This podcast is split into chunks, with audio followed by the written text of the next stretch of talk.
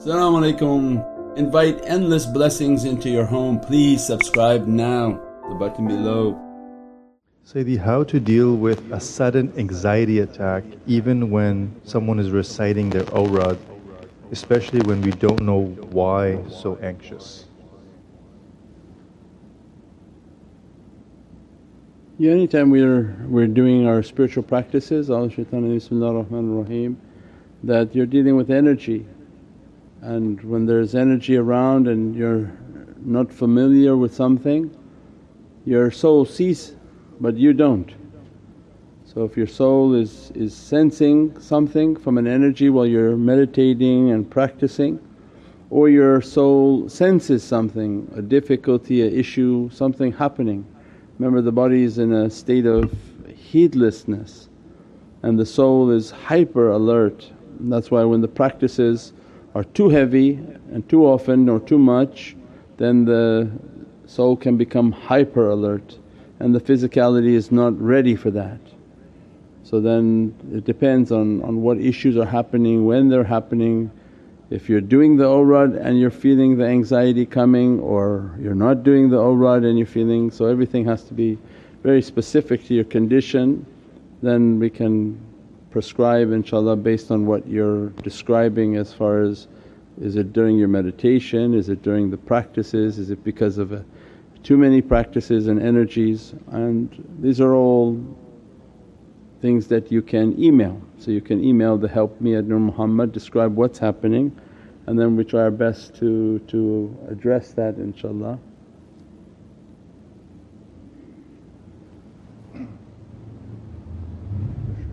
eclipses?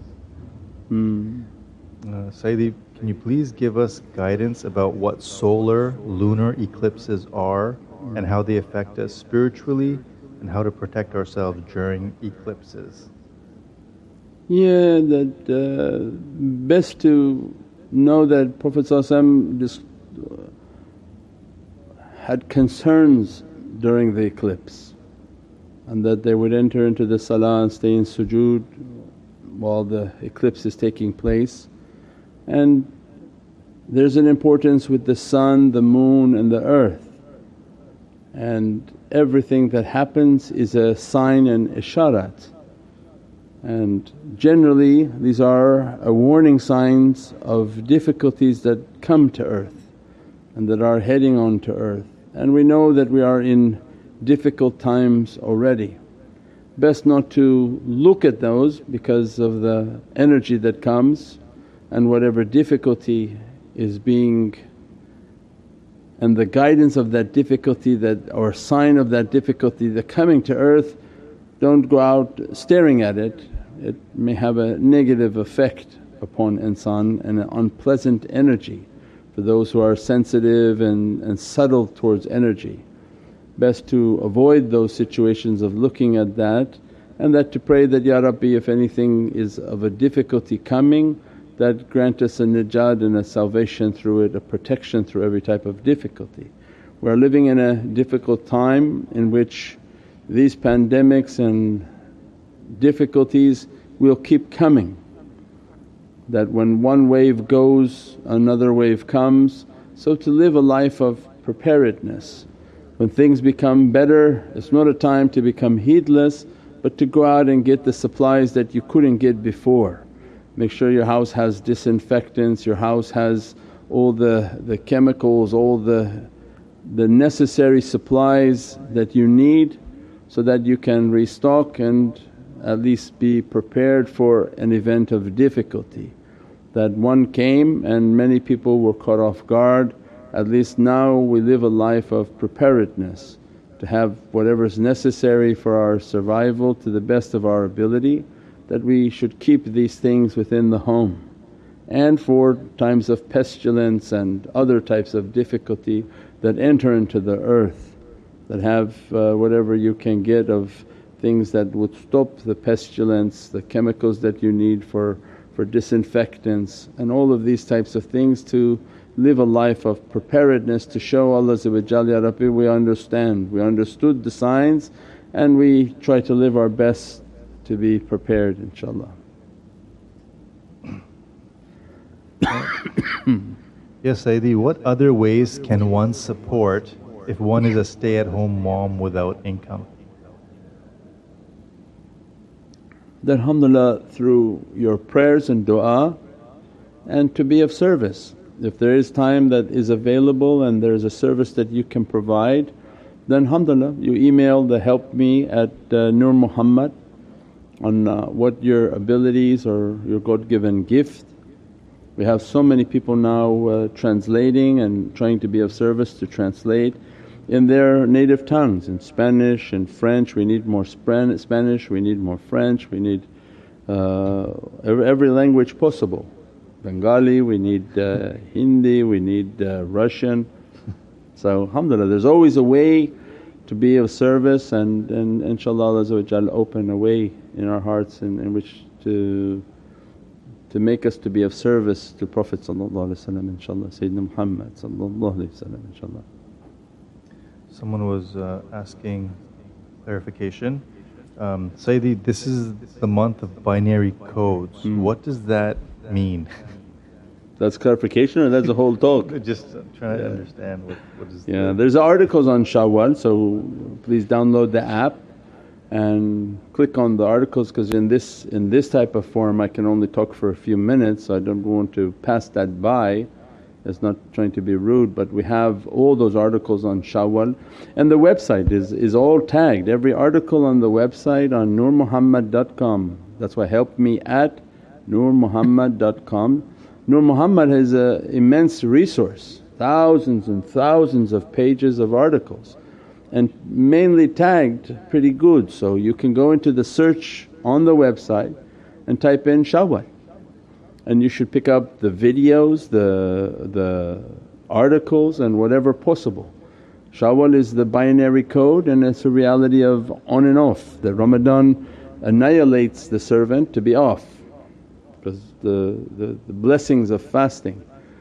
And now the 10 represents 1 and 0 that you're now being taken to the presence of the One. Our life is about being on and off. As much as you're going to be off in dunya, you're going to reach towards the One of malakut. As much as we're going to be on in dunya where it's all about our dunya life, as much as we are distant from the malakut. So this code is continuously flowing. When we drop down and it's continuous, when we're dropping down in our dunya reality and being crushed and going through testing, your malakut is rising and you should be able at that time to meditate and feel that energy. And that's why khalwa and chilla and the, the times in which they were ordered into seclusions was to drop down and to reach that state of death they're cut off from everything and they meditate and contemplate to reach towards that reality. And a state of like almost dying coming into the khalwa through testing and difficulty and worshipness. And they begin to lower that energy of dunya and mulk and Allah begin to open for them their reality of malakut. And that one begin to appear for them on the horizon of their heart in which to see what Allah wants them to see inshaAllah. Saidi, is it possible to feel heartbeats during the silent heart zikr on our right side, not left side? Also, is seeing a dark dot while meditation or hearing a whistle in our left ear mean something? A dark dot? A dark dot. Yeah, I mean anything can mean anything but do you focus on it? No.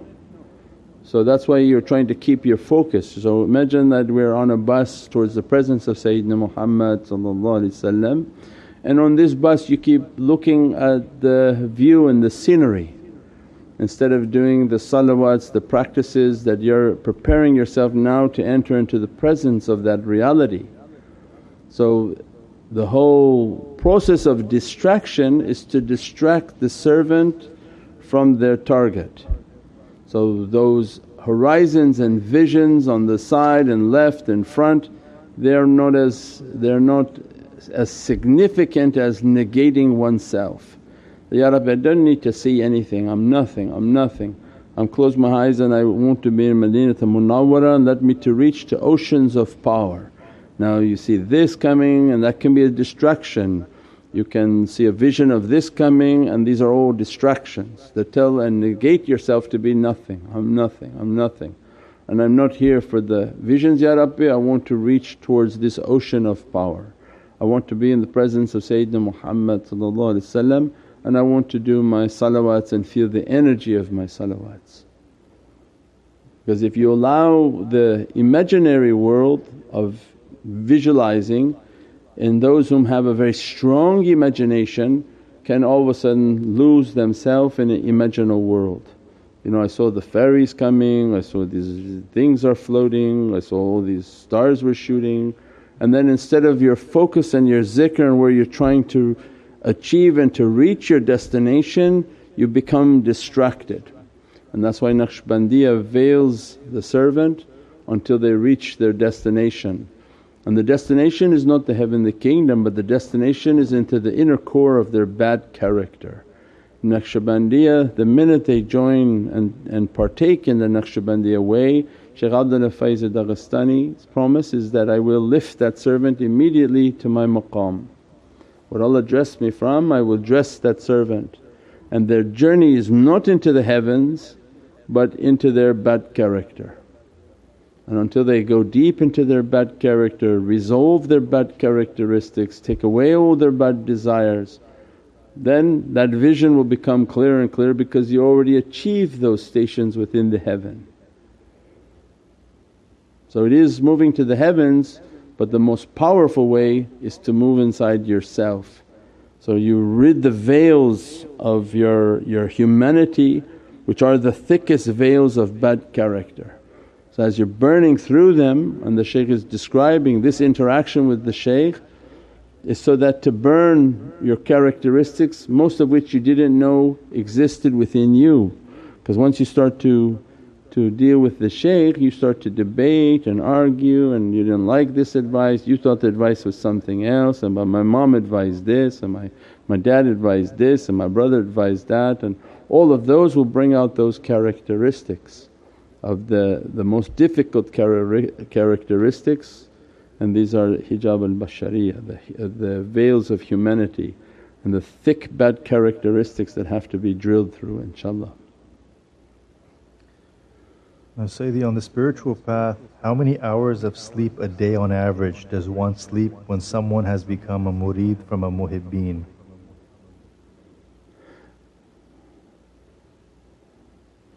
Yeah, the rule that Mawlana Shaykh teaches is 8 hours.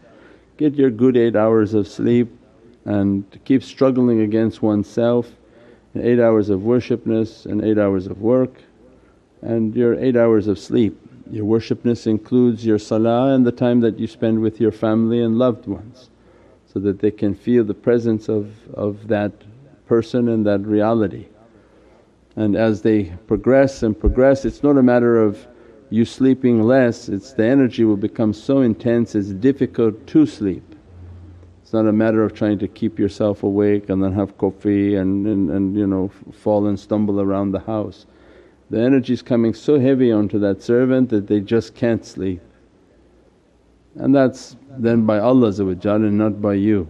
So it's not a matter of something you have to tarbiyah yourself so much. Now to go too deep into sleep and miss all your prayers then the result is that before you sleep your fajr, before you sleep the nighttime prayer drink lots of water, lots of water and then train yourself to keep making wudu, get up and then wash, pray your salatul wudu on the side of your bed and go straight to bed. And you do this throughout the night so that your sleep is very light. that way you're, you're more attentive and, and ready for your salah and, and not going in such a deep sleep. Some people sleep like they're in a coma. InshaAllah. Sayyidi, is there any wazifa or recitation that can jumpstart the humility drive? and cut out self love completely so haqaiq work becomes more easier and efficient. Yeah. Be careful for what you pray for because uh, humility is usually it's not self humility where you, you bring somebody a cup of water and, oh how are you and I bring you is when Allah going to send you through a washing machine of humiliation where people will humiliate you people at work will humiliate you, family members will humiliate you and you have to resist fighting and saying and, and saying. So the path of humiliation is very difficult. Try to, to approach that with uh, patience and slow. There is no fast relief to realities. There's not a drive through where we try to double up on everything and get everywhere quick. It's a lifelong process. So by doing the zikr, by doing the meditation, by doing the tafakkur, you're building up the tools you need that when somebody insults you, you don't reply, you just smile and understand this is now a test for you. Or you interact with the shaykh and the shaykh will begin to poke at you.